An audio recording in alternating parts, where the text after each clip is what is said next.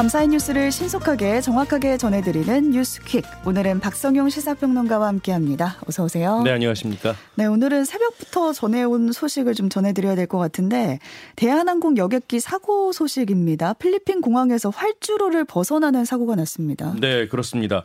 어제 저녁 7시 20분쯤에 인천공항에서 승객 162명과 승무원 11명을 태운 대한항공 여객기가요. 어젯밤 11시 7분쯤 이 필리핀 세부 막탄 공항에 도착할 예정이었는데 악천후 때문에 세 번의 착륙 시도 끝에 도착 예정 시간보다 1시간 정도 늦게 공항에 착륙했습니다. 네. 자, 그런데 활주로를 지나서 수풀에서 멈춰 섰다고 합니다. 네. 이 보도된 사진과 영상을 보면 여객기 몸체가 기울어진 채 앞바 귀인 이 노즈 기어와 동체 앞부분이 크게 파손됐는데요. 하지만 다행히 인명 피해는 없는 것으로 파악이 아, 됐습니다. 다행입니다. 네. 승객들은 는 착륙 시도 때 충격을 느낀 데 이어서 착륙 때 미끄러졌다라고 증언을 했고요. 비상 탈출 장비로 긴급 탈출해서 현재 대한항공에서 제공한 숙소에 머무르고 있다고 합니다. 음. 이 사고로 세부 공항에이 착륙이 중단되면서 항공기들이 대체 공항으로 우회하고 있는 것으로 전해졌고요. 대한항공은 정확한 사고 원인을 조사하고 있는데요. 해당 여객기를 타고 귀국할 예정이었던 이 승객들을 태우기 위해서 대체 항공편도 보낼 계획입니다. 네, 사진을 보시면 아시겠지만 큰 사고였거든요. 여객기 앞부분 아래가 다 훼손이 된 네, 상태였습니다. 인명피해가 없다는 건 정말 다행인데 큰 사고였습니다. 또 주말 사이에 SPC의 다른 계열사 공장에서 손가락 절단 사고가 발생하는 일도 있었습니다. 네. 어제 오전 6시 10분쯤 경기 성남시 중원구에 있는 샤니 제빵 공장에서요. 이 40대 남성이 손가락을 절단당하는 사고가 일어났습니다. 이 남성은 상자에 담긴 빵을 검수하는 작업을 하다가요. 이 불량품을 빼내려다가 이 컨베이어 벨트에 손가락을 껴서 사고를 당한 것으로 일단 음. 파악이 됐습니다. 이 샤니는 SPC 그룹의 계열사 중 하나인데요. 이 경찰은 작업장과 작업자의 안전수칙 준수 여부를 파악하는 등 이 사고 경위를 조사하고 나타나고 있습니다. 일단 사망 사고가 아니고 현재까지 확인된 부상자가 한 명이라서 중대재해처벌법으로 처벌받지는 않을 것으로 보입니다. 네, 지난 금요일에 허영인 SPC 회장이 대국민 사과문을 발표했었잖아요. 네, 그렇죠. 지금 이틀 만에 이런 일이 벌어진 건데 불매 운동이 더 확산되는 거 아니냐 이런 이야기 나오고 있습니다. 네, 그렇습니다. 허 회장이 기자회견을 한 게 지난 21일이죠. 이 사과와 함께 안전 시스템을 보강하겠다라는 재발 방지 대책을 발표했는데요. 음. 하지만 이런 약속이 무색하게도 이틀 만에 또 사고가 발생한 겁니다. 네. 가뜩이나 앞서서 근로자 사망 사고에 대한 부적절한 대응에 이 SPC 전체 브랜드에 대한 불매 운동이 확산하고 있는 분위기인데요. 이런 상황에서 또다시 사고가 있어서 파장이 커질 것으로 보입니다. 음. 관련해서 SNS에는 SPS, SPC 계열사들에 대한 불매를 약속하는 게시글이 잇따르고 있는데요. 네. 특히 시민단체들은 SPC 브랜드 매장 앞에서 1인 시위도 벌이고 있습니다. 이런 가운데 고용노동부는 이 경찰의 수사와는 별개로요. SPC 그룹의 식품 계열사 전체를 대상으로 강력한 산업안전 보건 기획 감독도 실시하기로 했습니다. 네.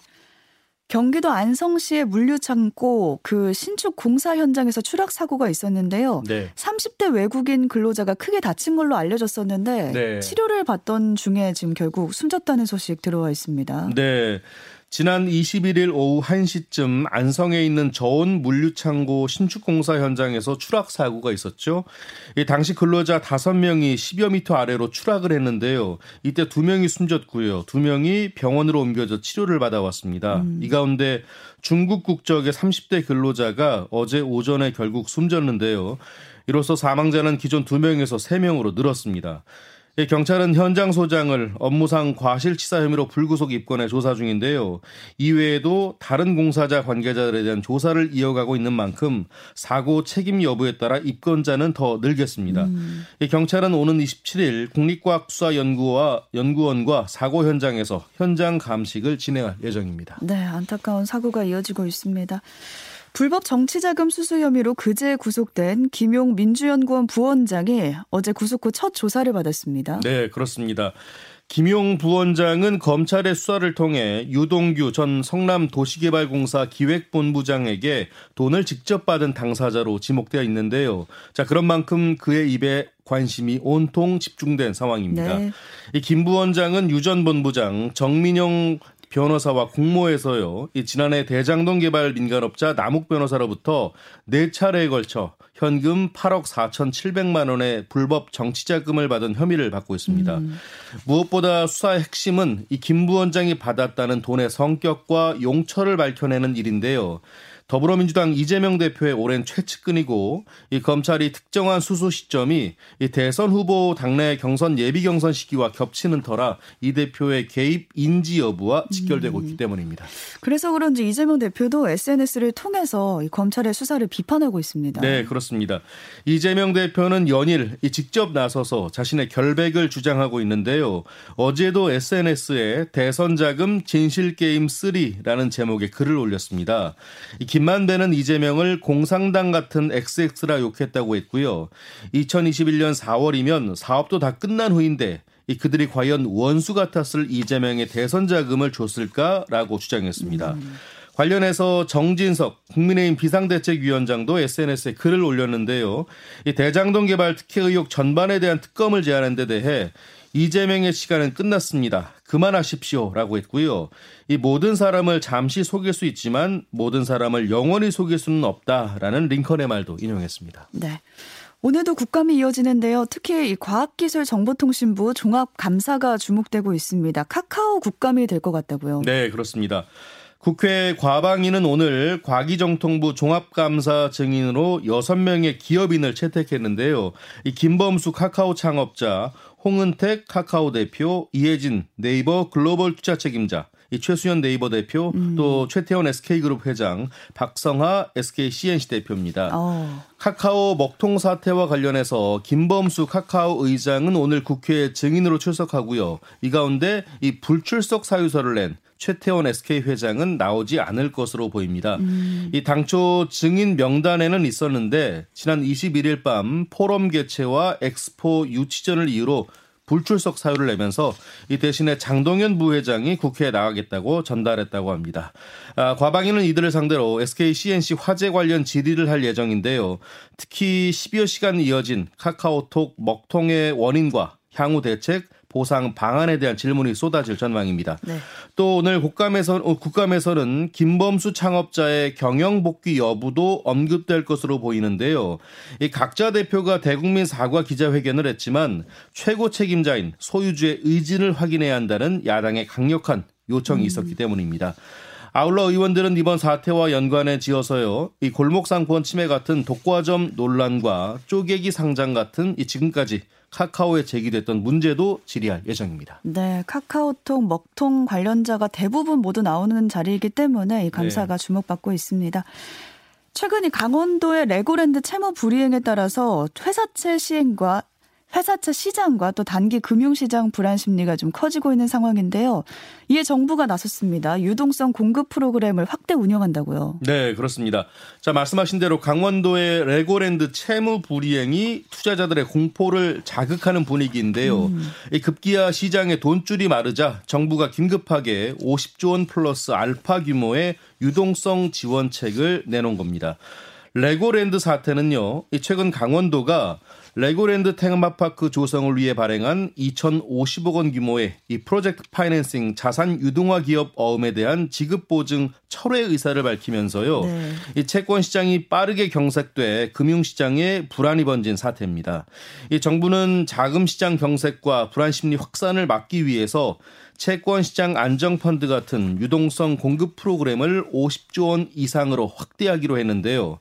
어, 참고로 채권시장 안정펀드는 이 가용 재원을 활용해서 오늘부터 이 회사채와 기업어음 매입을 재개하고요. 산업은행 등의 회사채 기업어음 매입 프로그램 한도도 이 두 배인 16조 원으로 확대하기로 했습니다. 음. 또 유동성이 부족한 증권사에 대해서는 증권금융이 유동성 3조 원을 지원하고요. 특히 지방자치단체가 보증한 자산 유동화 기업 어음에 대해서는 모든 지자체가 지급 보증 의무를 이행하기로 했습니다. 네, 50조 원이 투자돼서 이번에 좀 불안 심리가 풀릴지 좀 봐야겠습니다. 경북 예천 가금 농장에서 고병원 조류 인플루엔자가 잇따라 발생하고 있는데 방역 당국이 비상에 걸렸습니다. 네, 그렇습니다. 지난 22일 예천에 있는 종계 농장에서 조류 인플루엔자 H5 항원이 검출됐는데요. 경상북도는 고병원성 조류 인플루엔자로 확진됐다고 밝혔습니다. 이에 따라 발생 농장 종계 3만 2천여 마리는 긴급 살처분됐고요. 앞서 어젯밤 10시까지 48시간 동안 경북과 해당 계열 농장 업체에 대해서 이동 일시 중지가 조치가 내려졌습니다. 음. 경상북도는 고병원성 조류인플루엔자의 추가 확산을 막기 위해서 이 발생농장 출입 차량과 역학시설 등 4개소에 대해서도 이동 제한과 긴급 예찰 검사를 하고요. 이 방역대 내 추가 확산 위험 지역인 3km 이내 소규모 가금농가 59호 680여 마리에 대해서는 수매 도태도 진행할 방침입니다. 네. 이렇게 전염병이 확산될 때 지방자치단체가 여러 제안을 하잖아요. 이동 제안도 하고. 예, 그렇죠. 근데 그런 제안의 말을 듣지 않은 확산에 좀 책임이 있는 사람에게 음. 직접 손해배상을 청구할 수 없다라는 대법원 판단이 나왔습니다. 네, 그렇습니다. 어, 세종시는 지난 2015년 1월 8일 구제역 확산 방지를 위해서요. A 씨가 농장에서 사육 중이던 돼지에 대한 이동 제한 명령을 발령했습니다.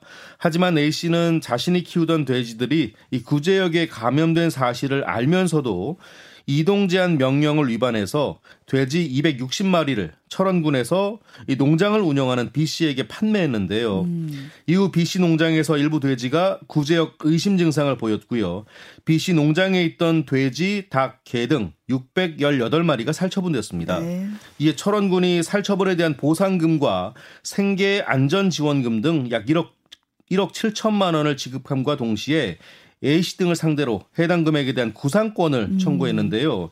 1심과 2심은 원고 승소 판결을 했는데 이동 제한 명령을 알면서도 이 돼지를 반출했고 이에 따라 인근 농장 동물들이 살처분됐기 때문에 A씨 등에게 손해배상 책임이 있다고 판단을 한 겁니다. 네. 하지만 대법원의 판단은 달랐는데요. 음. 이 철원군의 손을 들어준 원심을 파기하고 사건을 의정부 지법으로 돌려보냈습니다.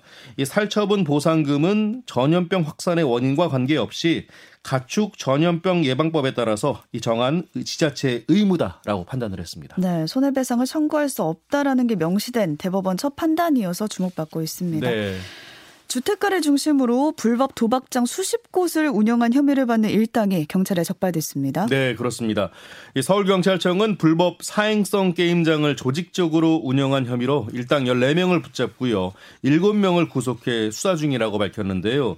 이들은 수년간 수도권의 주택가에 가맹점 70개를 두고요. 사설 파워볼 게임을 진행하는 이 불법 도박장을 운영한 혐의를 받고 있습니다. 일반 가정집에서 했더라고요. 네, 그렇습니다. 그래서 더 놀라운데요. 있는데요. 네. 참고로 사설 파워볼 게임은요, 이 동행복권의 파워볼을 모사한 것인데요.